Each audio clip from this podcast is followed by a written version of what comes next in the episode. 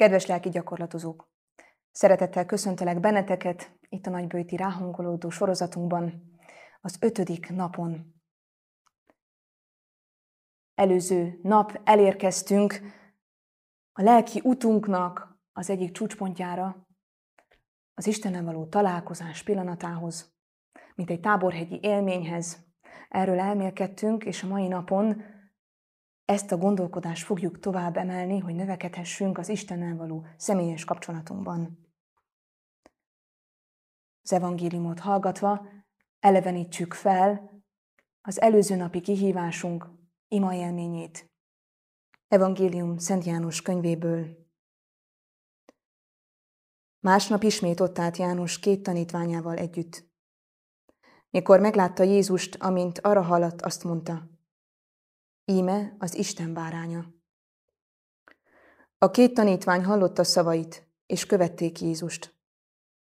Jézus pedig megfordult, és amikor látta, hogy követik, megkérdezte tőlük, mit kerestek? Azt felelték neki, Rabbi, ami mestert jelent, hol laksz? Ő azt mondta nekik, gyertek és meglátjátok. Elmentek tehát, és meglátták, hogy hol lakik aznap nála maradtak. Körülbelül tíz óra volt. A kettő közül, akik ezt hallották Jánostól és követték őt, az egyik András volt, Simon Péter testvére. Ő elsőként testvérével Simonnal találkozott, és azt mondta neki, megtaláltuk a messiást, azaz a fölkentet, és elvitte Jézushoz. Jézus rátekintett, és így szólt, te Simon vagy, János fia, Kéfás lesz a neved. Ez azt jelenti, hogy Péter, vagyis szikla.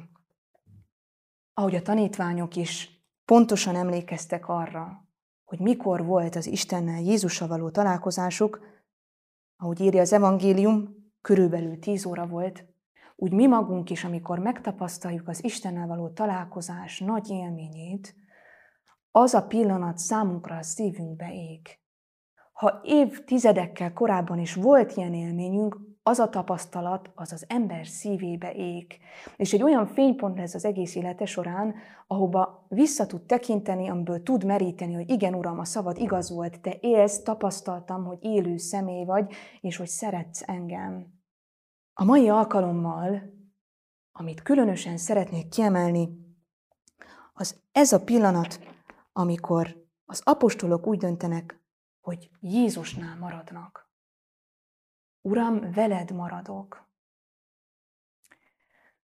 Minden találkozás akkor tud tovább növekedni, hogyha döntés követi, ha elköteleződés követi.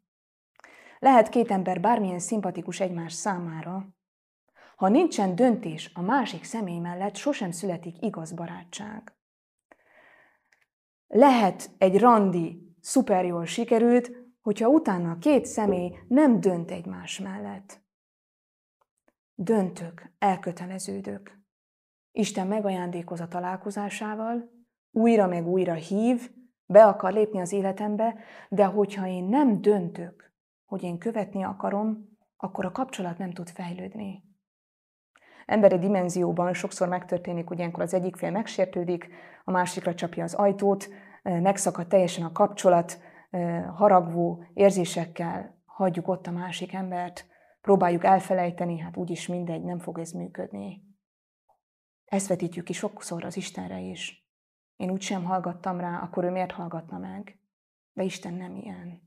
Isten van, folyamatosan van, érted, folyamatosan hív, invitál az újrakezdésre, és újabb és újabb lehetőségeket ad életünk legutolsó pillanatáig mert szeret, igaz szeretettel szeret téged mindannyiunkat.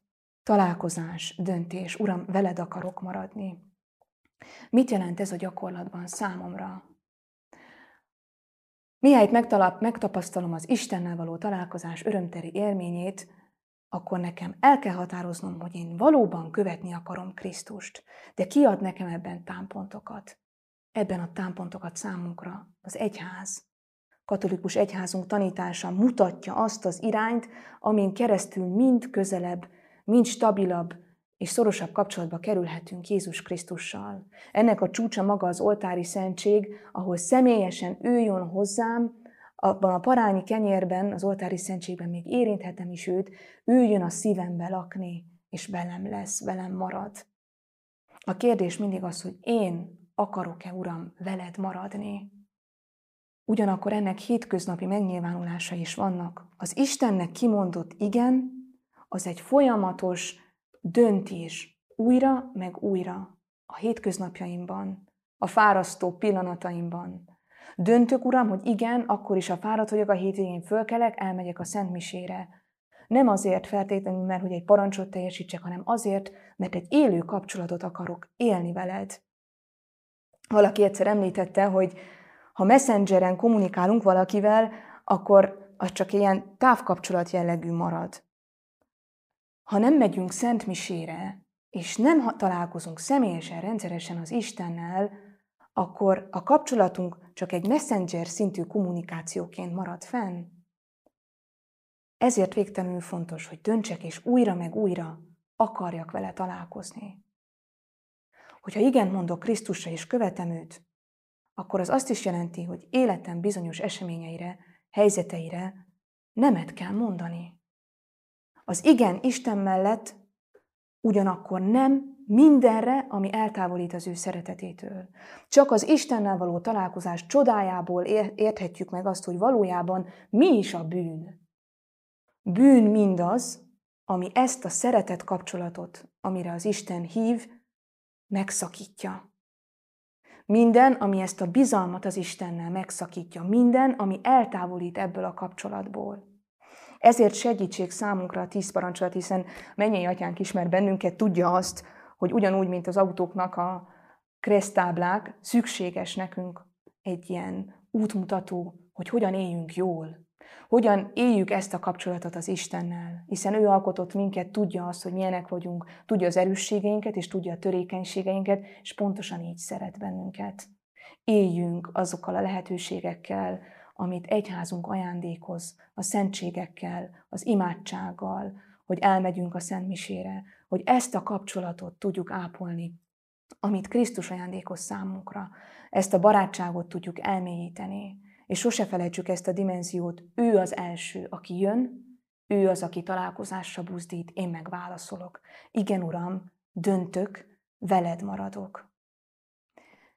A mai alkalom kihívásaként arra invitálnak benneteket, hogy ismét abba esetleg a csendes sarokba, ahol imádkoztatok, még az előző nap, egy fehér papírral üljetek le, és írjatok egy levelet Jézusnak. Írjatok le mindent, amit el akartok neki mondani. Legyen ennek nyoma, szólítsátok meg őt úgy, ahogy számotokra otthonos, mintha a legjobb barátotokkal beszélgetnétek, hiszen ő így jön, így van jelen, és így is szeret bennünket. Ehhez kérjük ismételten a szűzanya segítségét, vezesse a lépteinket. Üdvös Mária, kegyelemmel teljes, az Úr van te veled, áldott vagy te az asszonyok között, és áldott a te méhetnek gyümölcse Jézus. Asszonyunk Szűz Istennek szent anyja, imádkozzál érettünk bűnösökért, most és halálunk óráján. Amen. Dicsértessék a Jézus Krisztus!